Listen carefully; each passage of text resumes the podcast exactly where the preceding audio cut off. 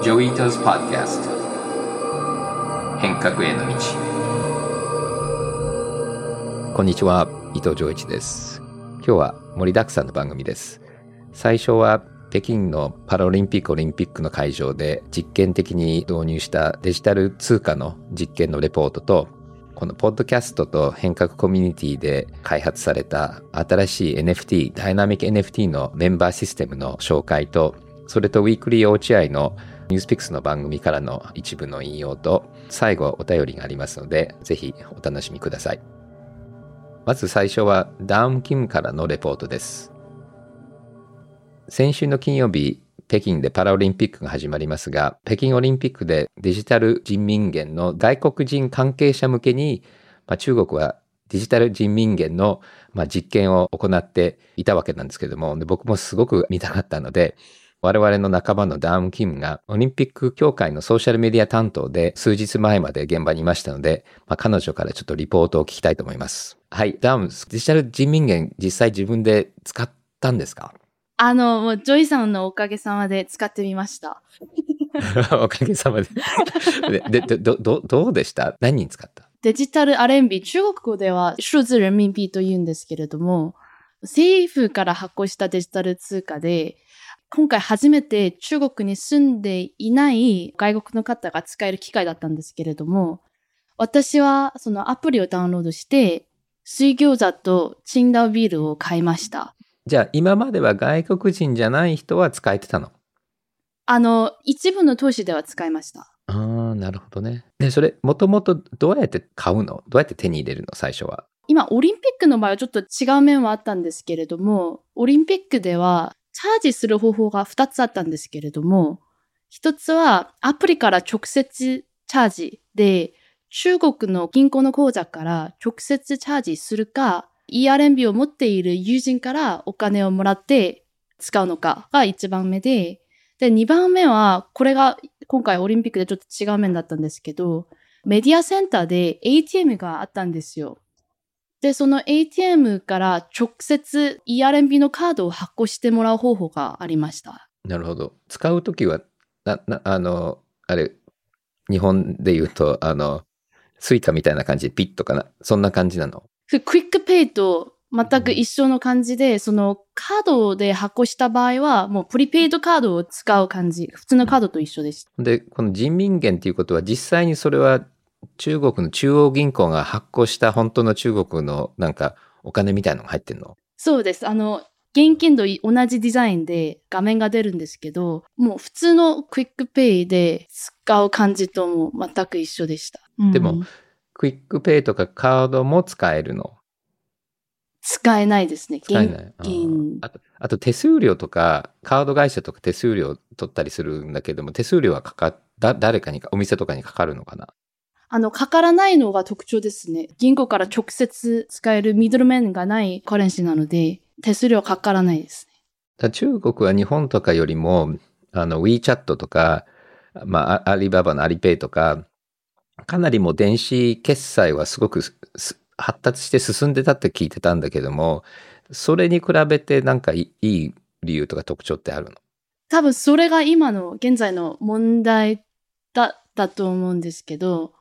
今回オリンピックではトップスポンサーのビーザカードじゃないと払えないんですよ。ビーザか現金のみ。で、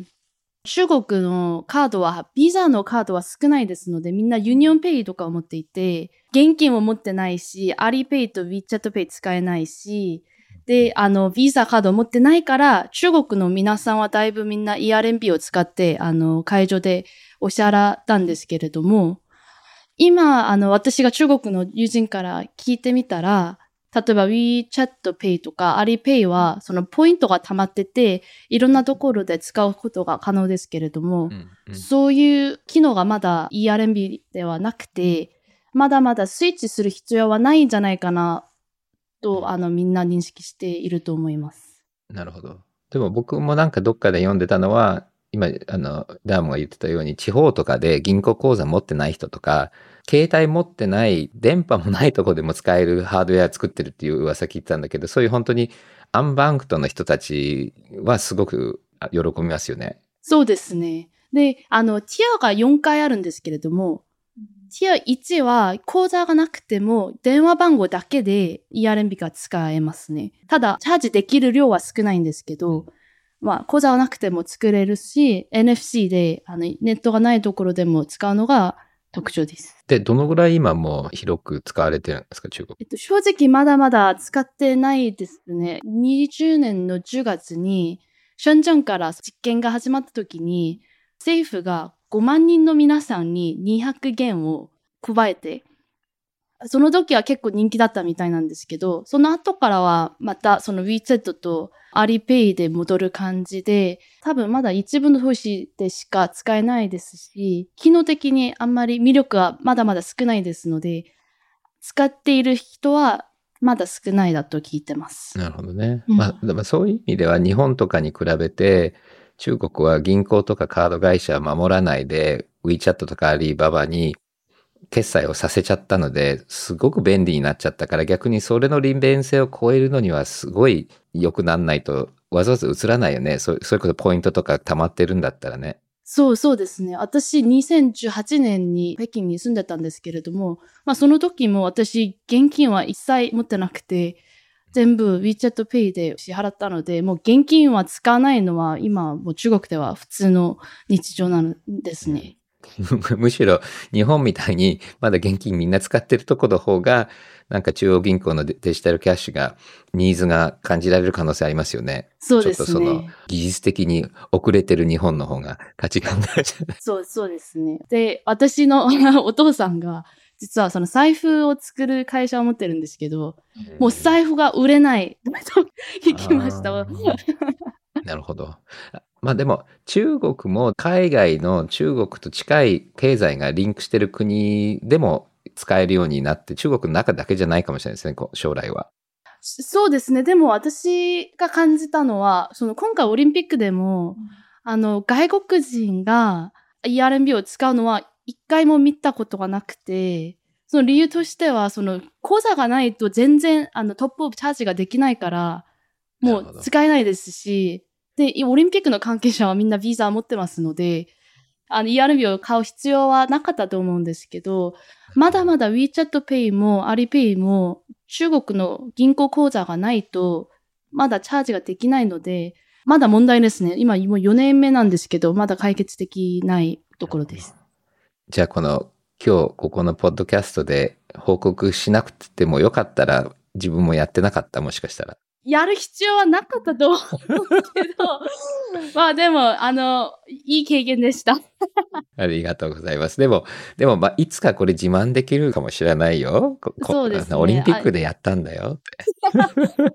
あの、YouTube 作ろうかまあ思ってます。ああ、いいですね。作ってください。あの見たいです。ありがとうございます。はい。えっ、と、ダーン・キムさんは、オリンピックのソーシャルメディアマネージャーで、今、慶応大学で博士号を取ってます。それと変革コミュニティのメンバーで、今日はデジタル連民言の話をしていただきました。ダームさん、本当にありがとうございます。ありがとうございます。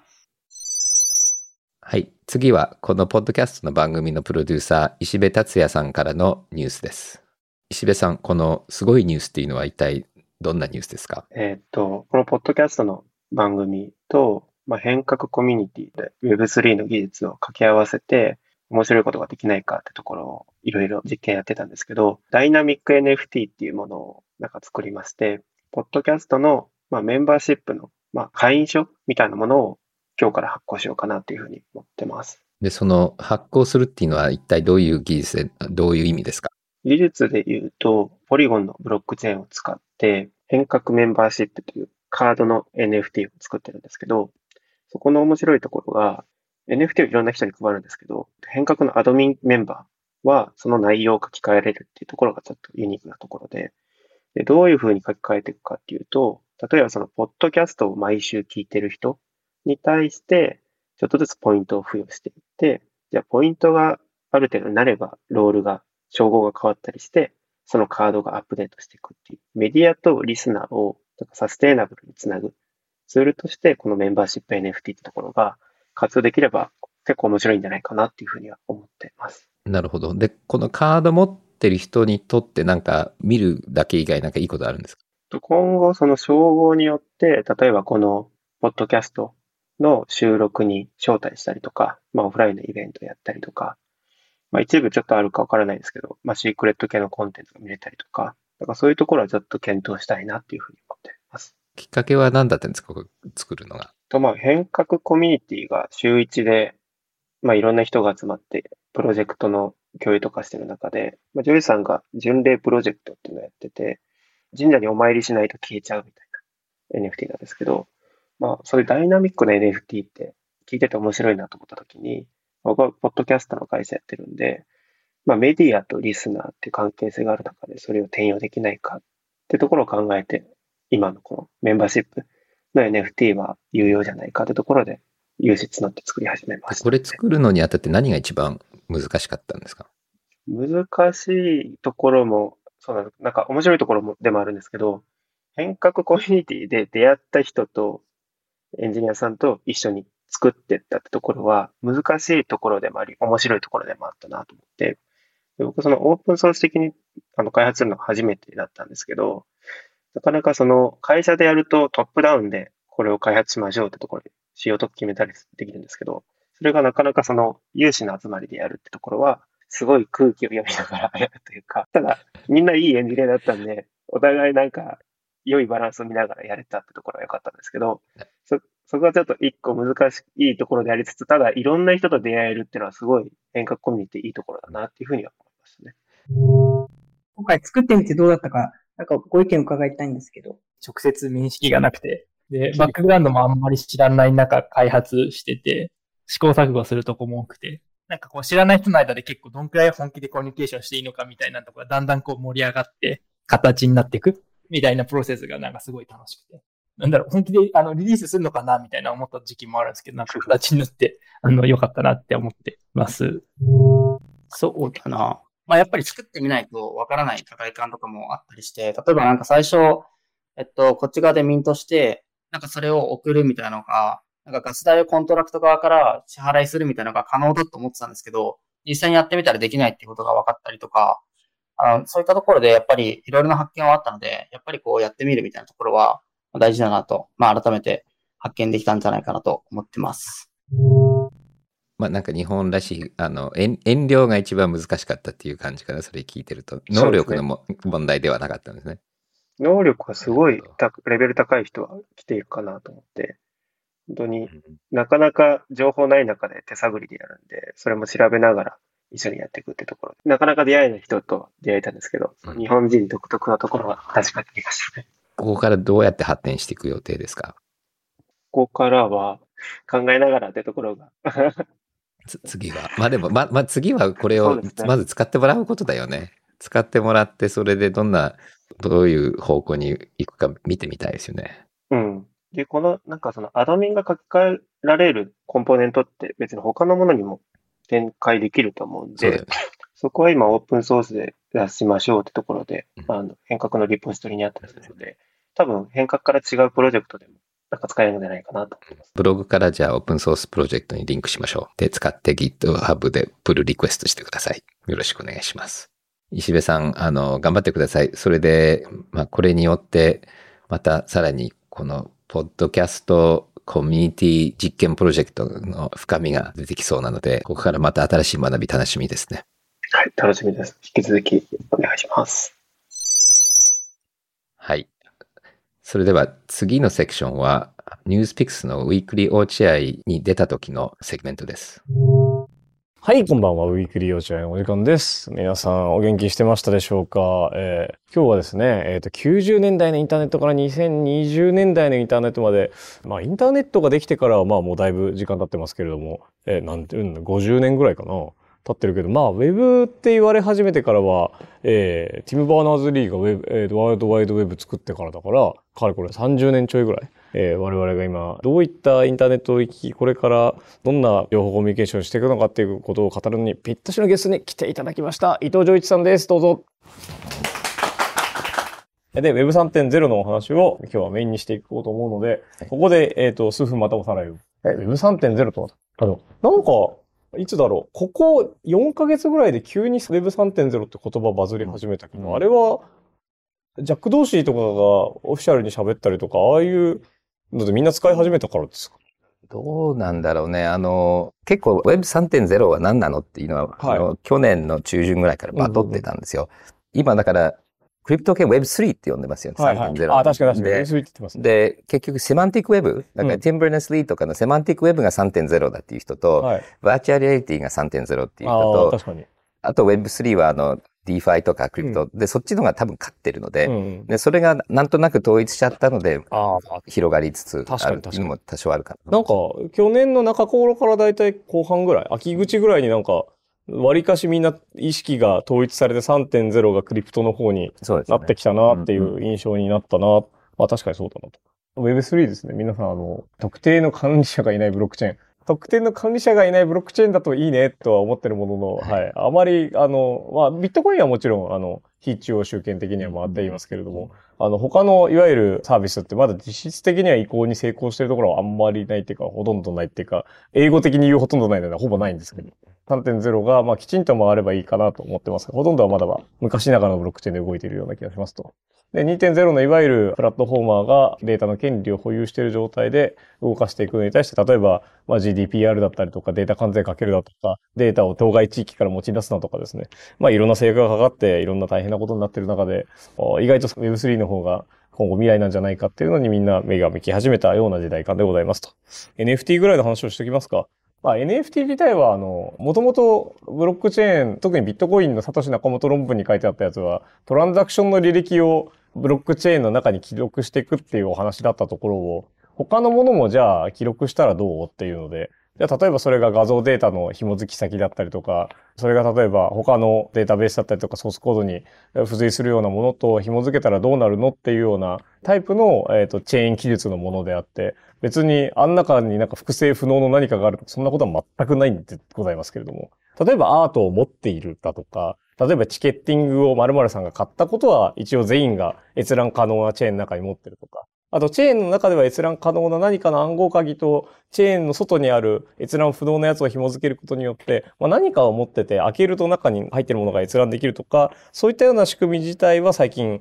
NFT として実装されてですね、あのエンジニアの方々非常に頑張っておりますので、そのうちライフログのデータだとか、あの医療データだとかいろんなものが NFT になっていくんじゃないかと思いますけれども、ただ分散系で処理するには今、環境負荷がものすごく高いので、えっ、と、今後どうなっていくかを注目というところまでが、えーおさらいでございます。はいはい。お疲れ様です。お疲れ様です。だから最近僕 NFT 買うときには必ずディスコードに行って、で、コミュニティが元気かどうかを見て、でコミュニティが元気な NFT の方が安定してるんだよね。これは通貨もそうだよね。元気な国の方が通貨が安定してるので。うん確かに、それはその通りだなと思って。まあ一部例えばね、分散処理系のネットワークとかをずっと昔からやってた人にとっては、きっと NFT っていうのは何の価値があるか全くわからんっていうのは、まあそうなんだけど、コミュニティが価値を認めてるものだから、えー実はチェーン側にはほとんど価値はなくて、コミュニティがまあ価値があると言っているので、だからあるっていうことと半分、いやまあ90%ぐらいはテクノロジー、10%ぐらいはコミュニティみたいなバランスで成り立ってるんだなっていうのはよく感じますけどで。でも歴史的にコンピューター言語もさ、うんリスプの方が美しかったけど C が勝ったし、はい。で、トークンリングとかいろんなネットワークあったけども、結局 TCPIP になったのは、はいやっぱり使いやすいし、みんなのこのノリに入っていくっていう、このやっぱりコミュニティなんだよね。あのエンジニアにしても何にしても。だから、それそれそうだな。いやいや、なんか C プラプラばっかり打ってた僕は大学院時代なので、C プラスプラスを打ってる横で、なんでこんなみんな Python 大好きなんだろうみたいな。あ全然わからんとか、あと僕はあの、なんか大学とか高校ぐらいの時は、あの、ピック大好き人間とか PSOC っていうマイコンが大好きで、で、なんでみんなアルディノとかやってんの軟弱だみたいな。なんか、マイコン1個180円とか300円とかで買ってくれるのに、こいつは2800円のボードに挿してやってるぞみたいな。こんななんかプロセッシングとか、なんだ、ワイヤリングとか、MIT から来た回しもんかよとか言ってたんですけど、いつの間にか全て食われて全部あれになりましたね。そうですよね。はい。だから、多分僕はだんだんイーセリアム側、もともとは絶対ビットコインだと思ってたんですけど、ただ最後に下だけがビットコインになるとか、あの、変わるって可能性はなくはないと思うんですよね。このアプリケーションレイヤーでいろんな文化的な構造ができているけれども、この最後の根っこ、ではもう最後のチャンスかもしれない、ビットコイン。もうだいぶイーセリアム安定してきてるし、技術者もだいぶ増え、ももともと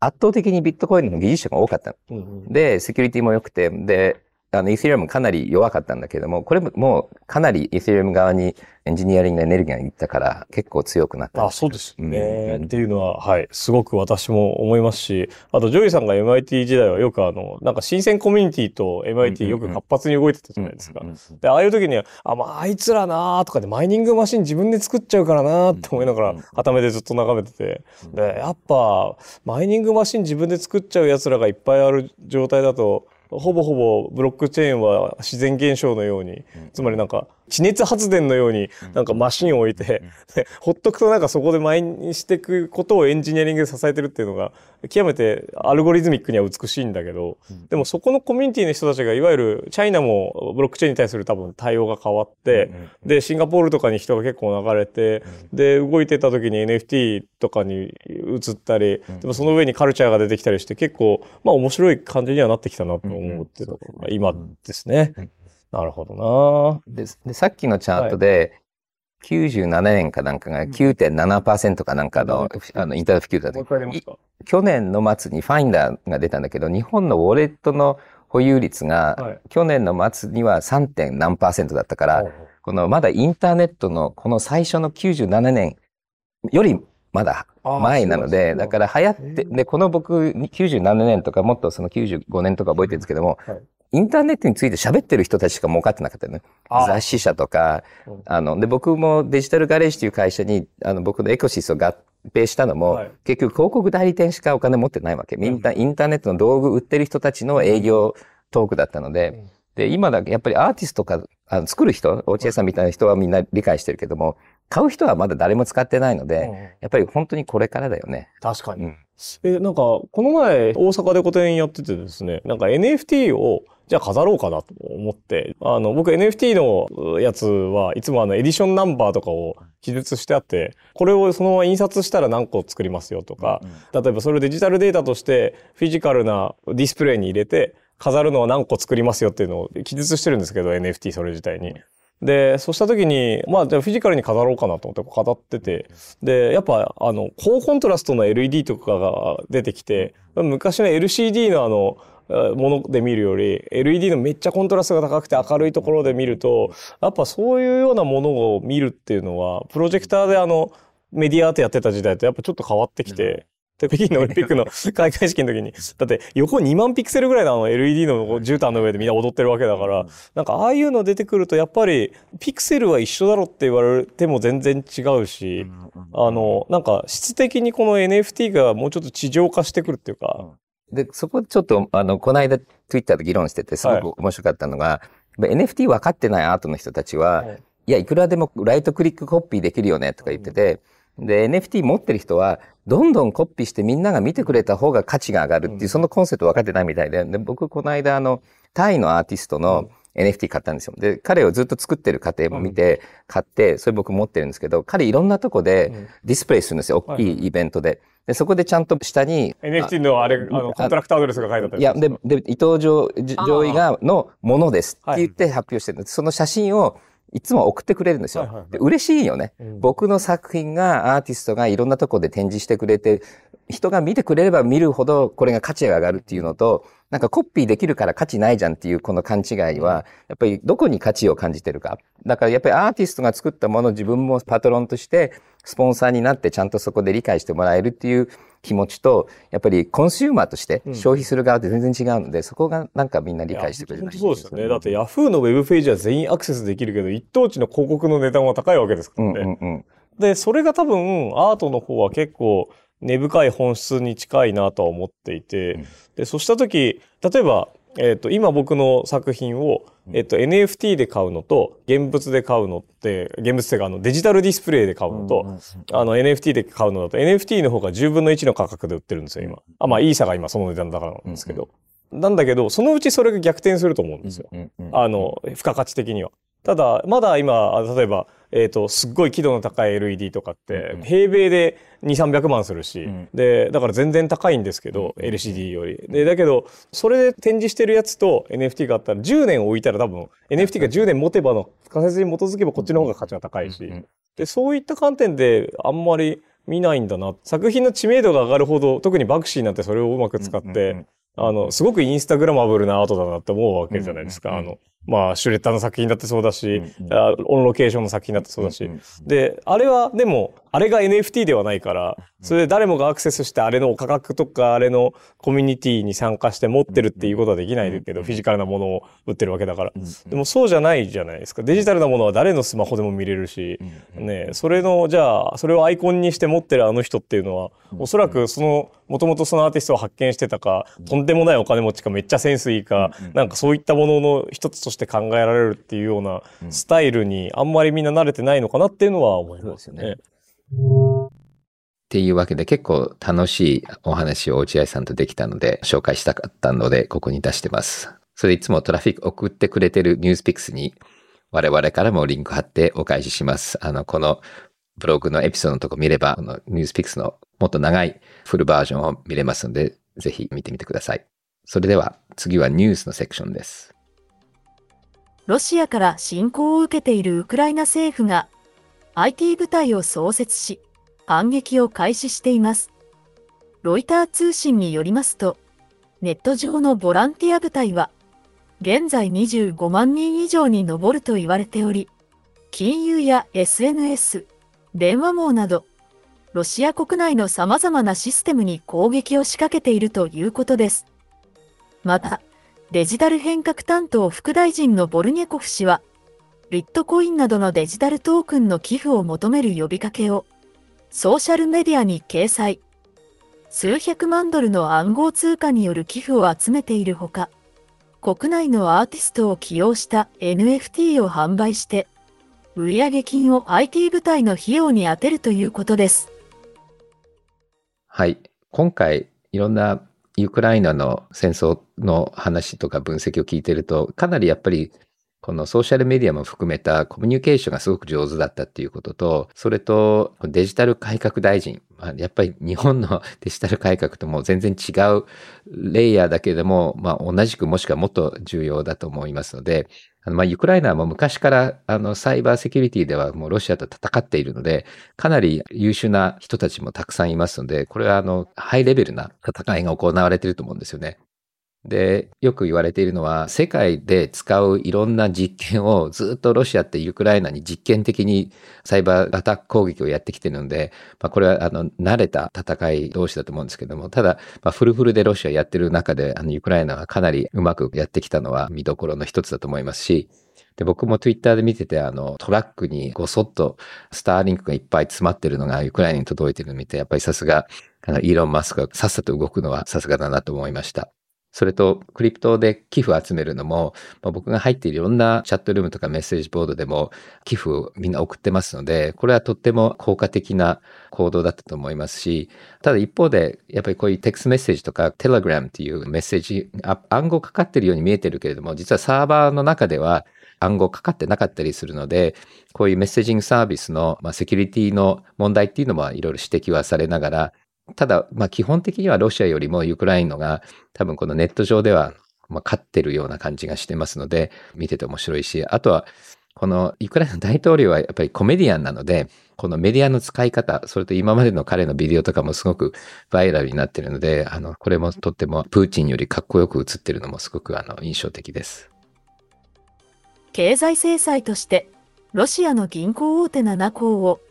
国際的な資金決済網の SWIFT から排除すると決めたことを受け、EU ヨーロッパ連合は制裁回避のために暗号資産が使われないよう対策を模索していることが明らかになりました。まあ、ウクライナが寄付でビットコイン使ったりするのはすごくわかりやすいしちょうどいいんですけども、暗号資産はどこからどこに移ってるか見えるので、暗号資産は凍結できないけれども、ロシアと取引しちゃいけないって言ったら、暗号通貨だろうが、銀行だろうが取引はできないし、今国とか国連でやろうとしていることは、暗号通貨があったからって、ロシアはそれを迂回できるっていうのは、まあ今のクリプトの状況では多分ありえないと思います。こう、ロシアが動かそうとしている資金は、もうそもそも、このクリプトで動かせないぐらい、まあ桁が違うっていうのが、一つ専門家は指摘しているもので、クリプトによってその迂回することはできないのが決済のレイヤーでもありますので、ロシアが暗号通貨に全部切り替えて銀行の代わりに使うっていうこともあの不可能なので、まあ二つのレイヤーで多分無理だと思うんですよね。ロシアのパンクロックバンド、プシーライオットの創設者でメンバーのナジェージダ・トロコンニコワが、ウクライナ救済を目的とした NFT を発売し、立ち上げから約1週間で、2258イーサリアム、日本円にしておよそ7億6000万円を集めたことが明らかになりました。はい。プシーライトも最初から結構 NFT をやっていて、僕もプシーライトの NFT 持ってるんですけども、やっぱりそういう意味でいろいろこう、まあ昔から彼らメディアの使い方もうまいし、ネットのコミュニティもうまいので、すごいいいタイミングで彼らが出て、で、まあすごくパーフェクトな貢献だと思いますので、さすがだなと思います。デジタルアート収集プラットフォームのネオンが、ニューヨークで世界初の NFT 自動販売機を設置しました。販売している作品の価格は、600円程度から5万円近くと幅広く、購入には暗号通貨のほか、クレジットカードを使うこともできるということです。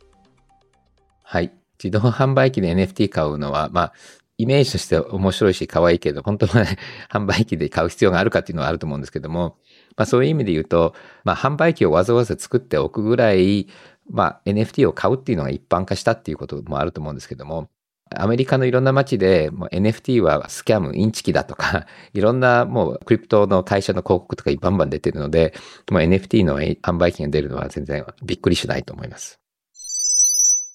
次はお便りのセクションです。最初は桜子さんからです。市代表の福田さんとの対談、とても興味深く拝聴しました。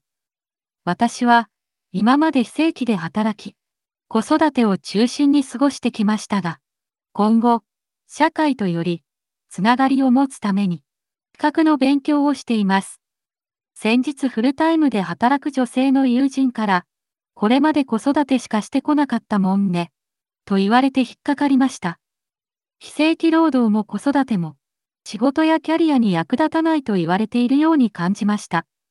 ジョイさんは、子育てを評価してくださっているようにお見受けするのですが、子育てと社会、子育てと仕事やキャリアについてのお考えをお聞かせください。はい。私はもうとにかく子育てよりも社会に重要なものはないような気もしていて、もちろん子供を学校に預けて働いてるお母さんたちもすごい立派だと思いますけれども、社会として子供を育てることよりも重要なことってもうほとんどないと思いますし、それとあるデータ見てたんですけども、今の若い世代、Gen Z 見ると、男性と女性が子供を育てたい気持ちっていうのも1%しか変わらないんですよね。アメリカとかグローバルで見ると。だから実はそのもう男女本当は関係ない風になるべきで、で、ヨーロッパなんかだと、子育てのために、あの、まあ、1年近く、あの、休める国があるんですけども、これお、お父さんでもお母さんでもいいんですよね。だからちょっとその、まず女性がメインになってる日本と、あとなんか子育てをしてるのは仕事じゃないとこう、なんか定義してる文化、まあ日本だけじゃないんですけども、すごく僕はなんかこう、バックワードだし、まあ良くないと思いますし、もちろんだから働きたい女性、あと子育てしたい男性、いろんなタイプの人たちもいるので、まあここはすごく多様性があってもいいと思うんですけども、まず価値を認めなきゃいけないっていうのが一つと、あとはそういう意味で言うと、そのお金で換算できるものしか価値がないっていうのが、これがやっぱり現代の資本主義の、まあ、一番悪いものの一つだと思うんですよね。僕もよくその、あの、ウォールストリートの銀行の人で、まあ、本気の真顔して、でも、そんなに頭いいのになんであいつお金持ちじゃないのみたいなことに言っていて、頭いいとか役に立つ人はお金がもらえるっていうのってこうすごく間違っていると思うんですよね。だから、まあ、そういうあの文化を変えていかないと、この子育ての価値を上げるだけではなくて、その社会そのもの、例えば環境問題もそうですよね。なんかこう、ただであの環境を破壊して自分がお金に変えられるのはどんどん平気でやっていいとかっていうのも、やっぱりそういう使用権の考え方とかお金の考え方が間違ってるかだと思いますんで、まあ、ここに話し出すとすごくなくなっちゃうんだけども、あの、おっしゃる通りで、だからもうちょっとこの子育ても含めた家事とかいろんなものあると思うんですけども、その社会的に重要なことだけれどもお金で換算でできないものをどうやってもう少し大切にするか。で、変な話、暗号通貨とかも、まあ、そういうところにもあの貢献する方法っていうのもあるんで、まあ、そういう考え方ももう少しあのこれからみんなと一緒に考えていきたいなと思います。はい。次は、春郷さんからのお便りです。Facebook や YouTube などの巨大プラットフォーマーが、ロシア国営メディアを自社プラットフォームから締め出す動きがあります。将来 Web3 が普及すると、Web や民間企業によるこうした制裁は、どういったものになっていくのでしょうか？まあ、この YouTube とか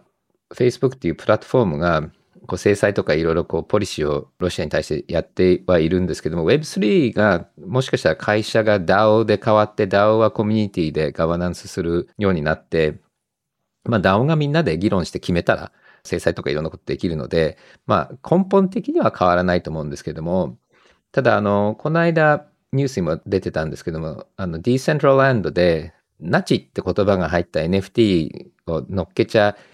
嫌だよねみたいな提案があったんだけども、スーパーマジョリティのボートが取れなかったから外せなかったっていう議論もあったので、だからまあ、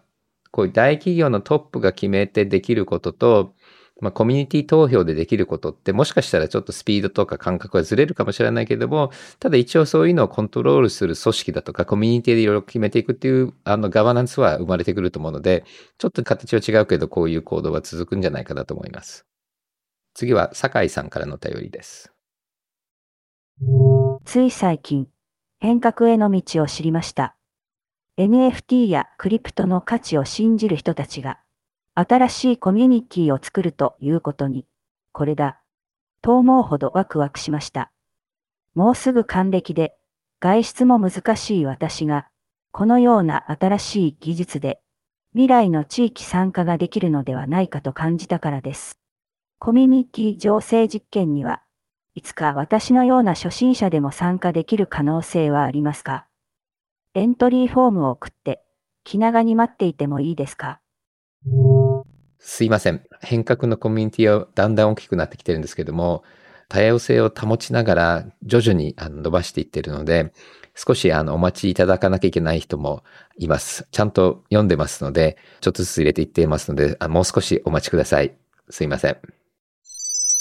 以前のポッドキャストでデザイナーを募集して、一人、あの、つみちゃらさんっていうデザイナーアーティストがジョインしてもらって、つみちゃらさんと一緒に NFT のプロジェクトをあの実験的にやって、それでこの変革トークンを使ったこの NFT のオークションをして、あの、とっても楽しかったです。で、つみちゃらさんは愛媛県の農業をしながら、まあ、アートを作ってる。そして、まあ、普段はこう野菜を作ってるっていうすごい面白いあのワークライフバランスだと思うんですけども、まあ、オークションとても楽しかったので、あの他のアーティストやデザイナーの方もぜひコミュニティにも実験にも参加していただきたいと思います。それと、この変革トークンの使い方っていうのを今我々もいろいろあの考えてますので、この NFT のオークションすごく面白かったんですけども、まあ、この変革トークンでしか入れないイベントとか、変革トークンでしかできないことっていうのもいろいろ考えていて、こういうお金にコンバートできないけれども、経済の一部の要素を表現できている実験ってとても面白いし、まあ、このあたりを、金融省の人たちといろいろブレイストもしていきたいなと思います。はい。それでは今日はここまでです。また来週。